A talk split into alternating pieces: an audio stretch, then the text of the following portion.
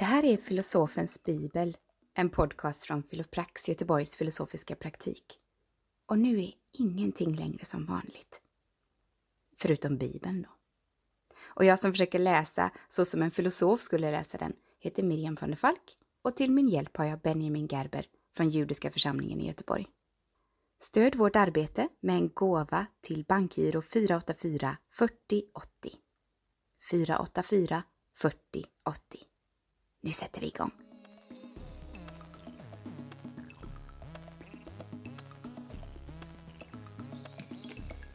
Så, 47. 47. Ja, det var ett tag sedan. Det var ett tag sedan. 15 mars var det. Så det var ett bra tag sedan. Ja, precis. Men det har varit fullt upp med Pesach och påskhelger och, och coronatider och allt vad det innebär. Ja, att världen har förändrats en gång om dagen. Ja, det, det har det ju verkligen gjort. Mm. Ehm, Men eh, den här texten har inte förändrats på, på år och dagar. Nej. Och vad var det jag läste det? Det var någonting om att eh, det finns så många profeter, så många profetior. Varför har bara varför har vissa valts ut och inte andra? Och då var svaret eh, att de profetiorna fick komma med som, som är ti- inte är tidsbundna, som gäller i alla lägen. Alla tider. Så det är de, det är de vi läser om nu. Då är det, kan man ju tänka sig den här eh, berättelsen om Jona, om eh, profetian som inte blev sann, så att säga. Den är, den är ju också med, men det betyder att den är inte tidsbunden. Så den berättar någonting om eh, hur vi kan se eh, en, ett mörker i framtiden och vi kan förhindra det. Det är detta som är, till, eh, det är liksom det tillämpbara i vår tid just nu. Spännande! Ja, Mm. eller ska man säga kanske att det, det, det kan vara tidsbundet att handla om eh, assyrierna och babylonierna och så vidare som vi har profetior som gör. Men att eh, på något sätt eh, budskapet i, eller, eller lärdomen som man kan få ur profetian kan, kan vara tidslös. Ja, men det, Ja. precis. det är det att eh, även om man har namngett specifika platser och personer så är det, funkar den som metafor. Att det går, det är ett, den är ändå ett paraply som man kan lägga över en annan plats och en annan tid. Okej, men ska vi börja? 47. Josef kom till farao och underrättade honom om att hans far och hans bröder hade kommit från Kanaan med sina får och kor och allt de ägde och nu var i Goshen. Josef hade tagit med sig fem av bröderna och lät dem träda fram inför farao. När farao frågade dem vad de livnärde sig på svarade de Vi är herdar, herre, vi liksom våra fäder.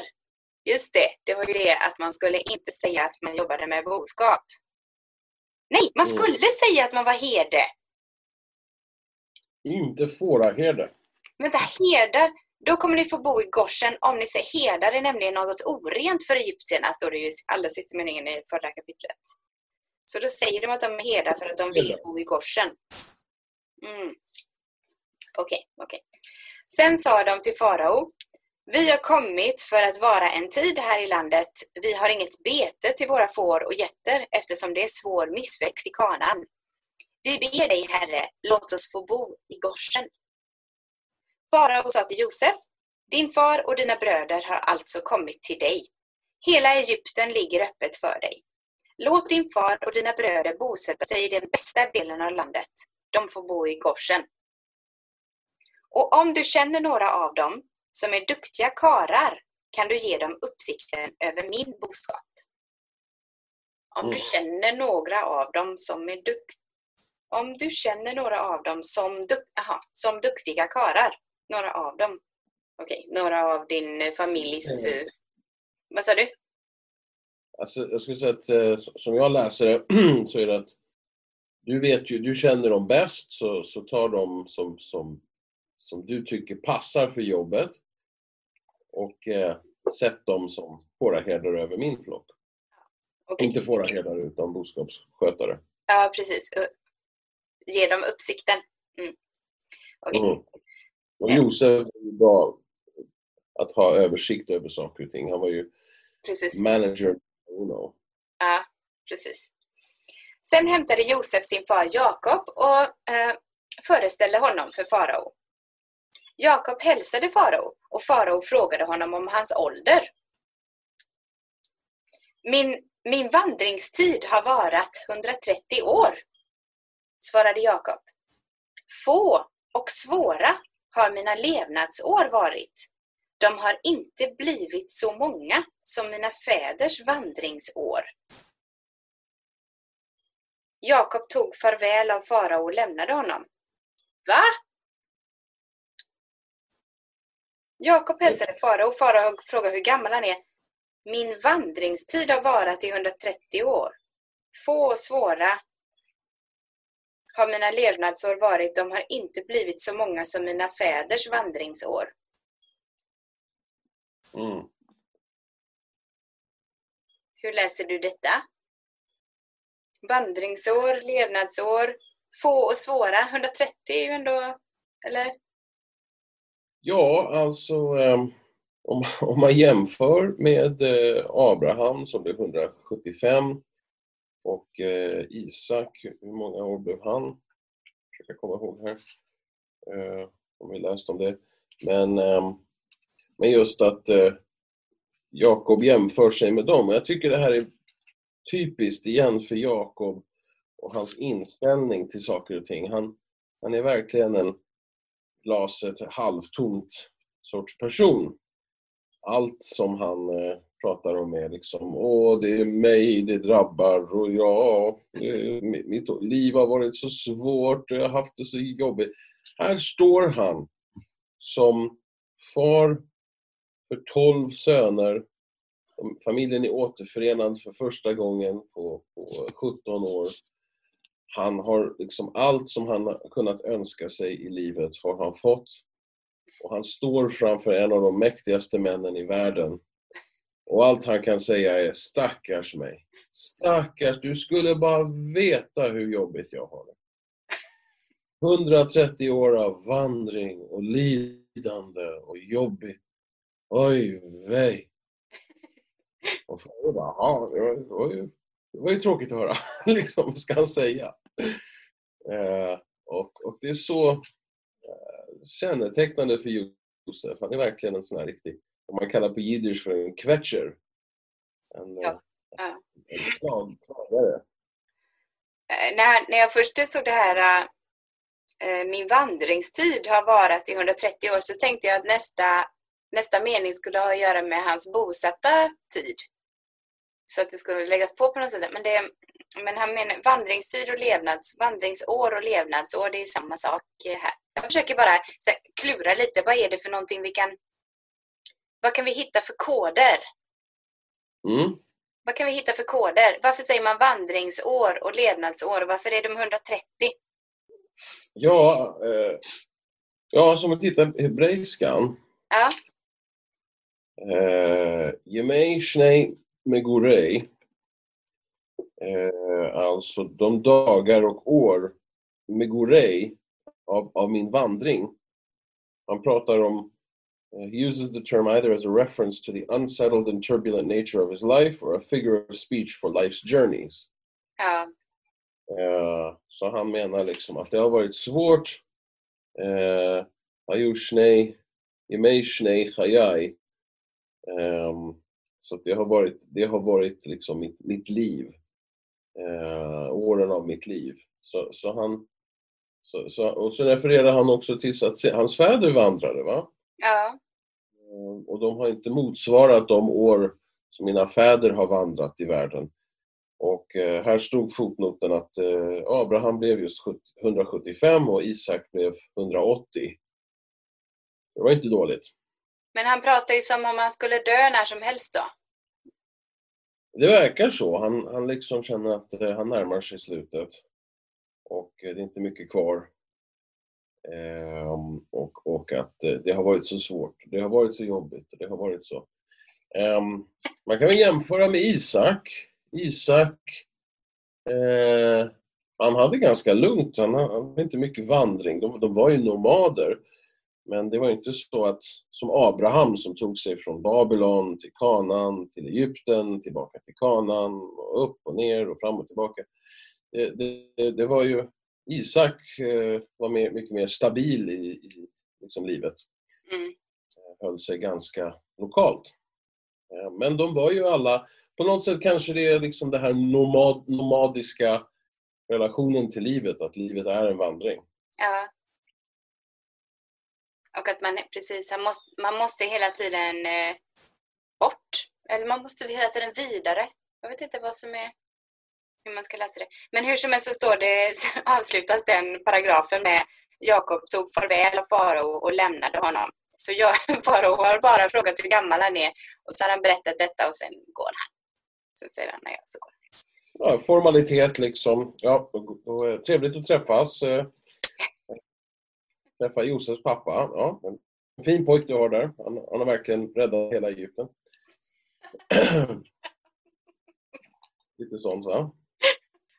Josef lät sin far och sina bröder bo i Egypten och gav dem jord där, i den bästa delen av landet, i Ramses, så som farao hade befallt. Ramses betecknar här samma område som Goshen. Så står det i noterna där då. Okej, Ramses. Ja. Och Josef sörjde för att hans far och hans bröder och hela hans fars släkt fick livsmedel, allt efter familjernas storlek. Mm. Det här är viktigt. För att um, det, det, det är faktiskt så att uh, den här, det här erbjudandet om jobb och försörjning som Farao kommer med, den, den förmedlar ju han till Josef. Och Josef verkar inte förmedla det här till, sina, till sin familj. Ah, För här står det att eh, de, eh, de eh, bor där och de får allt försörjt av sin bror Josef. ja, precis. Josef sörjde för det.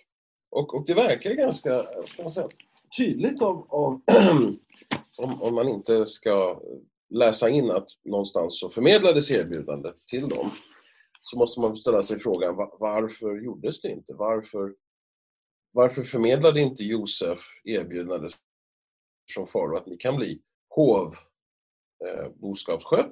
Ja, just det. Varför?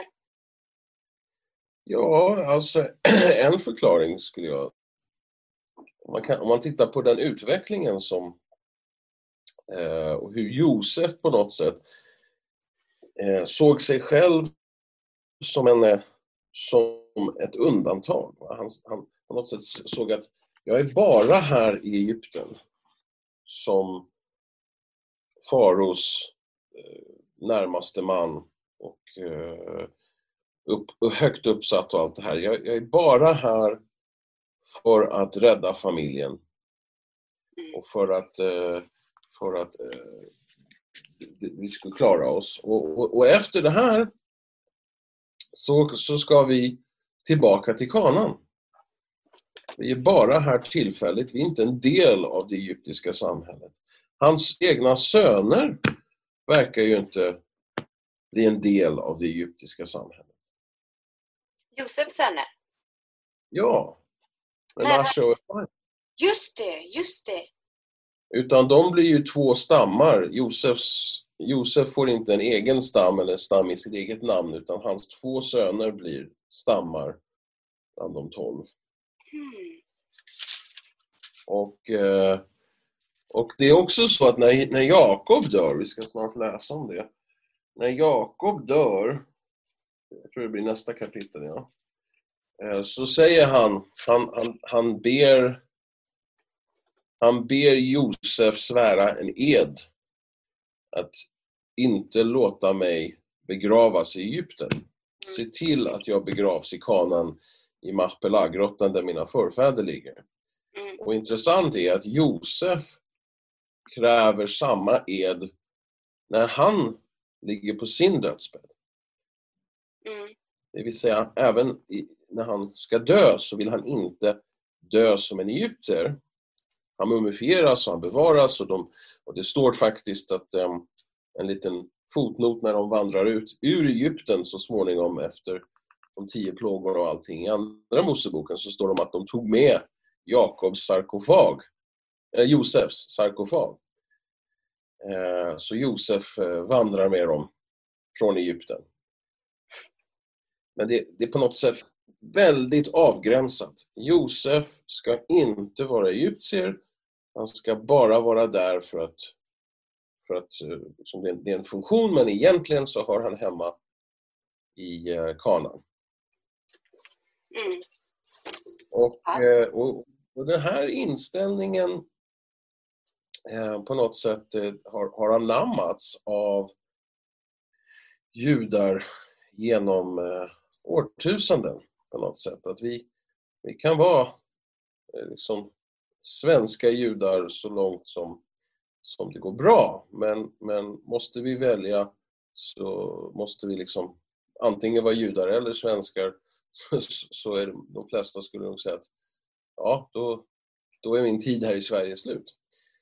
Eh, att eh, om jag tvingas ge upp min identitet så vill jag inte assimileras. Jag vill hellre Eh, var kvar. De spanska judarna försökte vara kvar så, mycket, så länge de kunde som även när de tvingades eh, konvertera så var det många som som gjorde det fördolda, att fortsätta vara judar och så. Så det, det, det, finns verkligen inbyggt i den judiska identiteten att vi, vi kan vara en del av landet up to a point. Men, men efter den punkten, efter, efter den gränsen, så, och, vi måste välja mellan att vara en del av, av eh, det land vi bor i eller vårt judiska arv så så ser man genom historien väldigt många har följt Josefs exempel. Och han vill inte att hans familj anpassas och assimileras. Mm. Utan de hålls för sig själva, lite segregerade. Eh, och det resulterar ju i, kan man ju säga, att när det kommer en ny farao som inte kommer ihåg Josef så är folket, i, israeliterna, inte tillräckligt integrerade i det egyptiska samhället för att de, de kan därför lätt bli förslavade. förslavade och, eh, och um, segregerade från samhället. Det är både på gott och ont skulle jag säga. Mm.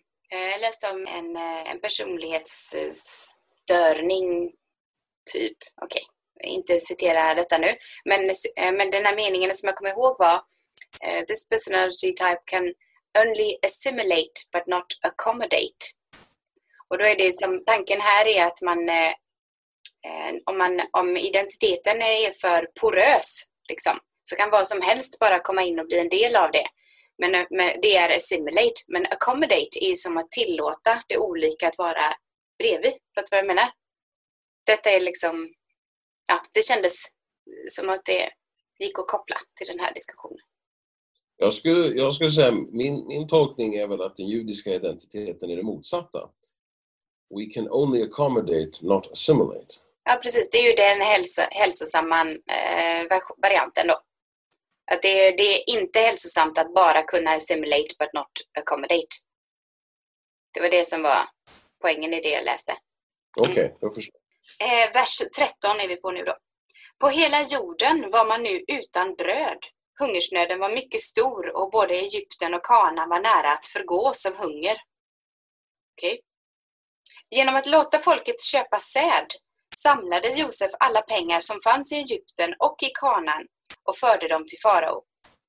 När pengarna hade tagit slut i Egypten och Kanaan och Kanaan kom egyptierna till Josef. Ge oss bröd, bad de, eller måste vi dö här i din åsyn bara för att vi inte har några pengar? Mm. Då svarade Josef, är pengarna slut så kom hit med er boskap. Då ger jag er bröd i utbyte. De kom med sin boskap till Josef och han gav dem bröd i utbyte mot hästarna, fårjordarna, nötboskapen och åsnorna. Så, försörj, så försörjde han dem det året med bröd i utbyte mot allt deras boskap. Ja. ja, precis. För de kunde ju inte slakta alla djuren för då får de ju inga fler sen. Ja. Året gick till ända och följande år kom de till Josef och sa Vi måste säga som det är, herre. Pengarna är slut och vår boskap, bo, boskap har du redan fått. Det enda vi kan ge dig är våra kroppar och vår jord. Eller måste vi dö inför ögonen på dig, vi och vår jord? Ta oss och vår jord i betalning för bröd. Vi och vår jord blir faraos egendom, bara du ger oss utsäde så att vi kan överleva och inte behöver dö och vår jord slipper öde. Oj då. De erbjuder sig själva som slavar till farao helt enkelt. Ja, de, de blir livegna. Ja. Då köpte Josef all jord i Egypten åt farao. Vadå? Han köpte den nu då? Eller Mm. hur då? Med... Med säd. Ja, ja, okej, så att han eh, gick med på det. Ja, ja, okej, okej. De, Eh, eh, de, de, de, de gjorde kontrakt och Ja, för, för den här städen, för, för en årsförsörjning, så får jag ert land. mm, Redan sålt eh, hela sin boskap och fårjordar och, och nu har de eh, och, och, och sen så säljer de också, det, det här var ju ganska vanligt eh, form av slaveri ser vi också senare i, i, i Toran så, så beskrivs det att om, om någon, eh, det här var liksom det bibliska kronofogden, om någon hamnar i en situation där de inte kan betala av sina skulder eh, så, eh, så säljer de sig själva i en begränsad tid, står det, att man, eh, och max sex år och det sjunde året ska man bli fri. just det. Men, ehm, men här så, eh, så är, här så har de inga sådana begränsningar utan eh, Josef köper dem, hela folket som slavar. Men han gör det inte för sig själv. Det är också intressant. Han är, han är alltid eh, faraos hantlangare. Han, han är, eh, alltid ser han till faraos intressen först och främst. Alla egypter sålde sina åkrar eftersom hungersnöden var så svår. Jorden blev på detta sätt faraos egendom. Och överallt i hela Egypten gjorde han människorna till slavar. Prästernas jord köpte han dock inte. De hade sitt lagstadgade underhåll från farao. De levde på det underhåll farao gav dem och behövde därför inte sälja sin jord. Varför berättas detta? Jag tror att det, det, det, det kan ha ganska mycket betydelse och förklaring till hur det går sen. Eh, Men om du läser klart det här Ja. ska vi Jo, Josef sa till folket, nu har jag köpt er och er jord åt farao. Här har ni säd så att ni kan beså jorden. När skörden bärgas ska ni ge en femtedel åt farao. Fyra femtedelar får ni behålla till utsäde och till mat åt er och era familjer och alla ni har att försörja. Egypterna sa, du har räddat våra liv, herre. Vi är tacksamma att få vara slavar åt farao. Ja, precis. Man får ju behålla fyra femtedelar själv i alla fall. Eh, det är, det är bra. Eh, det är kanske därför de är tacksamma. Josef gjorde detta till en lag som gäller än idag för jorden i Egypten. En femtedel till farao. Det var bara prästernas jord som inte blev faraos egendom. Vad är den andliga betydelsen av detta? Vad, är det, vad, vad säger detta om hur saker funkar i Egypten? Och vad är det, så, det är Josef som har sett till att detta har blivit en lag som man följer än idag. Att 20 procent ska till, till eh, farao. Mm. Och eh, vad man ser där är att han centraliserar makten hos farao. Mm. Han gör ämbetet till väldigt, väldigt mäktigt. Vilket bet- man... Mm. Va? Vad betyder farao? Vad står farao för? Vet du det? Kung, Kejsare, Ja. härskare. Ja, men jag menar eh, eh, precis som Egypten står för begränsningar.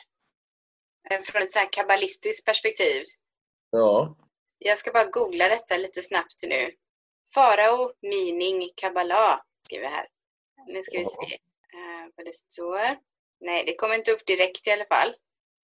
Metaphysical meaning of Farao. Nej, det betyder solen bara. Sun. Det var inte rätt. Ah, Farao, egot. Our stubborn evil inclination. Ah, spännande. Här hittar jag nu. What is the meaning of the bread? The bread of affliction in the land of Egypt in... Ah, Okej, okay. vänta. Alltså, vi får, vi får vara lite noggranna med att skilja på ämbetet farao under Josef ja. Och farao och hans ämbete senare. För, för det står väldigt tydligt att det kommer en farao som inte känner till Josef. Ja. Eh, och, och vad han hade gjort för Egypten. Och det kan mycket väl tolkas som att det kommer en ny dynasti. Ja. Och, eh, och dynastier har, har ju olika intressen och policyn och sådär. Så att det, det kan ju mycket väl om man ska tolka det så, så kan det betyda att, eh, att när, när en ny faro dyker upp på eh, liksom scenen så, så rensar han eh, alla allierade som, som, som har varit den tidigare faros allierade. Mm. Och, och, i så fall så, så förstår man att han såg Josef som och, och, och israeliterna färgade av deras allians, så att säga, med, med den gamla dynastin. Mm. Det gäller det nya. Så, så, så då, då blir... Um, då, och, och det är väl det som är också det knepiga.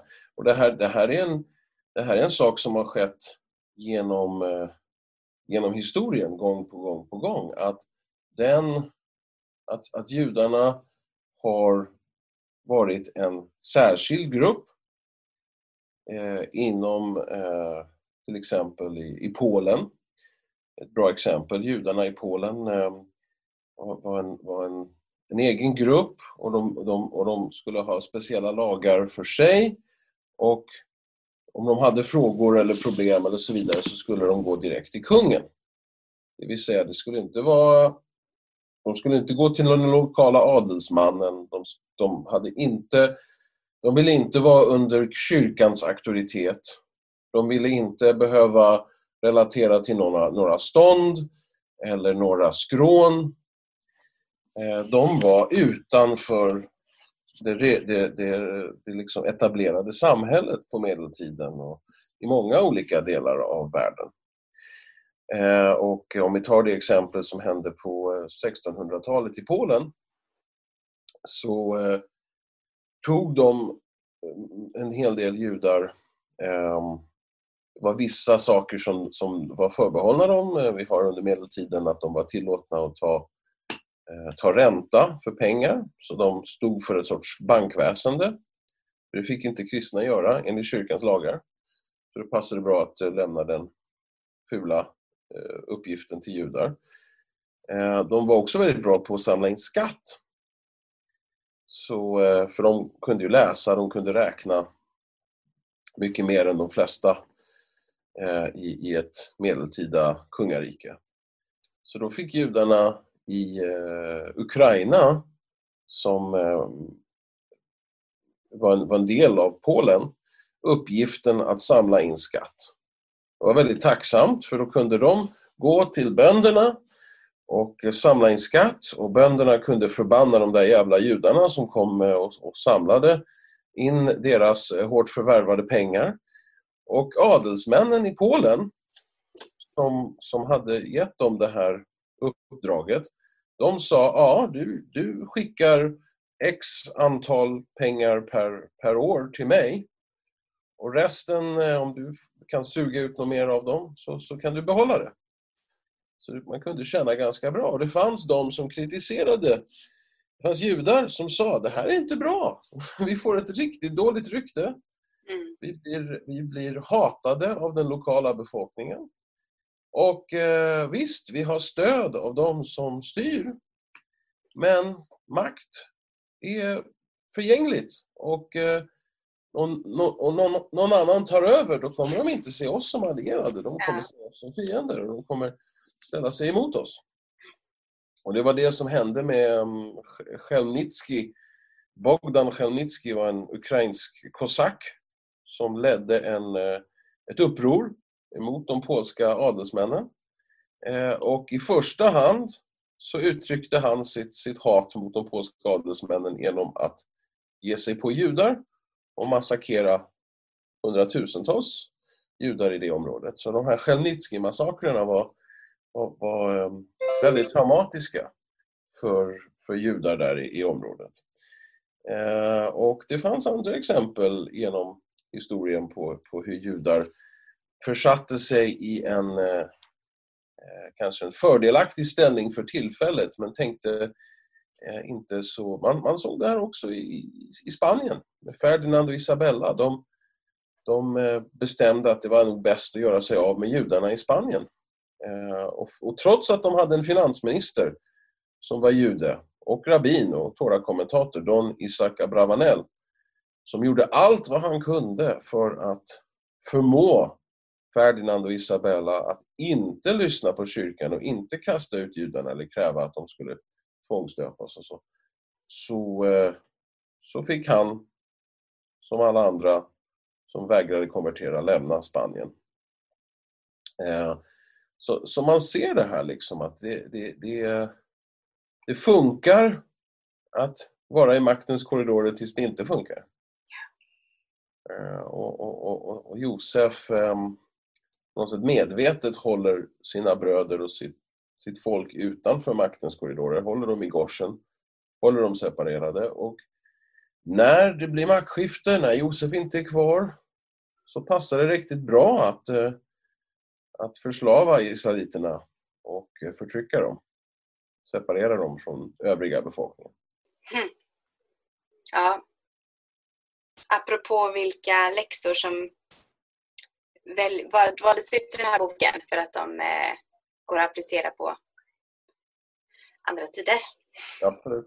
Och det är väl en sak som jag tycker är positivt med vår tid är att judar är mer integrerade och välkomna att delta i det västerländska samhället som judar mer än någon annan tid som jag kan tänka mig. Och och när man ser hur, hur många som, som eh, Vissa pratar om blandäktenskap mellan judar och icke-judar som någonting negativt och som, som förstör det judiska folket. Och, men, men, ehm, men, det kan också ses som någonting positivt där, där samhället eh, och att vi har barn som, som inte är judar som går i judiska skolan och, och som liksom vi, vi har ett utbyte med samhället och en, och en relation med, med det övriga samhället där, där det, det, det tydligt att det inte är något konstigt med att vara jude.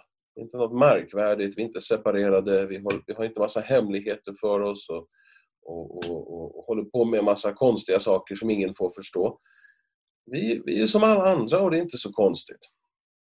Men vissa känner att eh, det här vi, vi, vi är som alla andra är en, ett steg i assimileringen. Mm.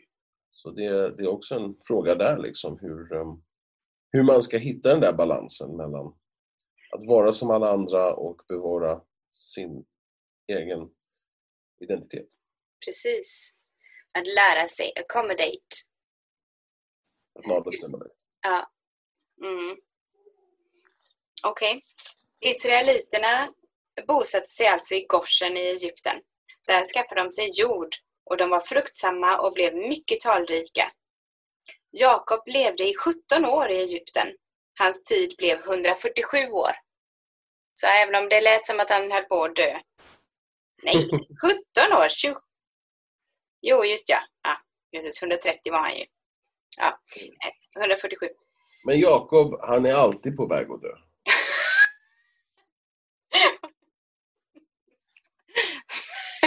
Bry er inte om mig, jag ska ändå snart dö.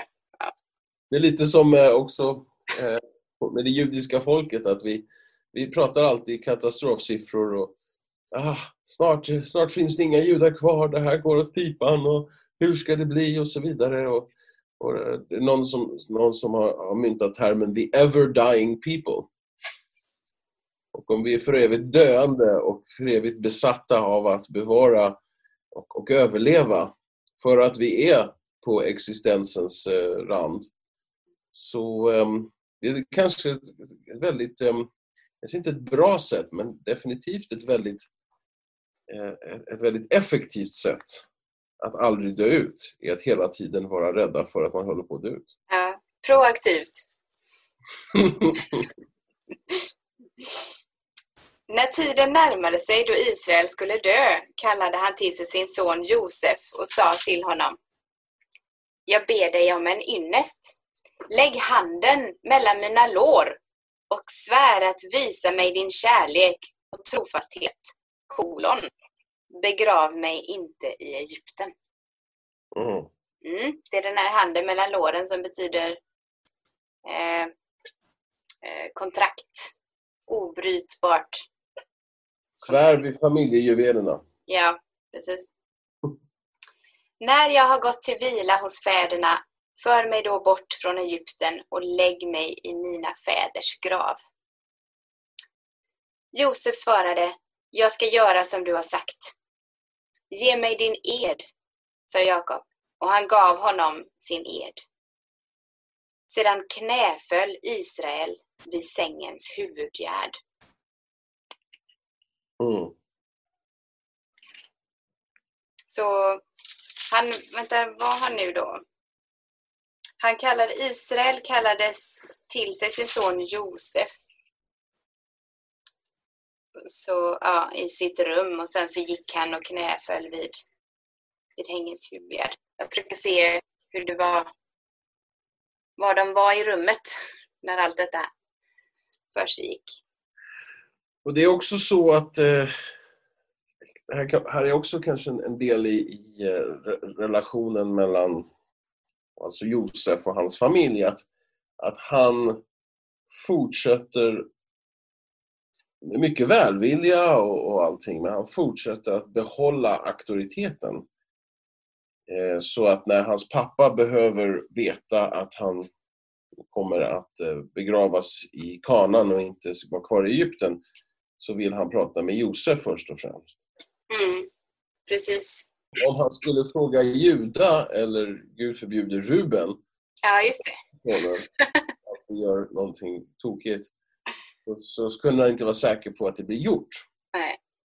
Men, eh, och, Josef på något sätt behåller sin plats och sin funktion som familjens fixare och manager Mm, genom att eh, fortsätta vara den som, som ser till att familjen är försörjd och klarar sig och allting. Så, så Jakob han, han vill bara ha den här eden från Josef och inte från de andra. mm. Och nu är kapitlet slut. Ja, för nu kommer det... Nu har vi bara tre kapitel kvar. För 48, 49 och 50. Precis. Och sen är det uttågsdags. Ja, först, först de förslavas innan de har, har någon skäl att det. Så kommer vi till. Ja. Tack för idag. Tack för idag. Vi får se hur vi klarar det med de olika tekniska lösningarna och uppkopplingarna och så vidare. Ja. Men eh, på något sätt kommer vi att fixa detta precis som vi fixar allt möjligt annat här i livet. Absolut.